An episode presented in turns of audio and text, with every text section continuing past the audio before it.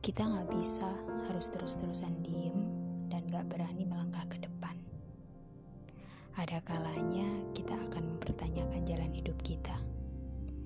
Ada kalanya kita berdamai dengan diri sendiri. Mau sampai kapan tetap berdiri di tengah pintu, memandangi proses teman yang sebentar lagi akan mencapai puncak. Rencana Tuhan tidak pernah salah dalam hidup. Rencana Tuhan tidak pernah gagal dalam hidup.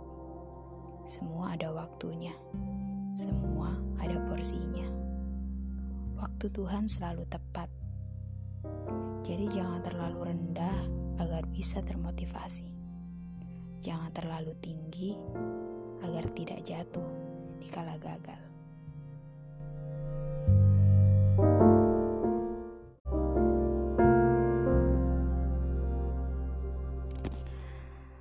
Terjatuh saat melangkah bukanlah masalah yang besar. Kita hanya butuh berdiri dan bangkit. Gapai semua dengan doamu, meski tak terlihat, namun ia akan tetap bercahaya di langit. Tetap menjadi terbaik. Ingat, kamu adalah apa yang kamu pikirkan. Ujian hidup hanya tentang seberapa yakin kita berdoa dan seberapa kuat kita berusaha. Apa pun ujiannya, ikhlas adalah jalannya. Semoga masalah-masalah yang ada benar-benar bisa bikin kita lebih kuat dan lebih dewasa.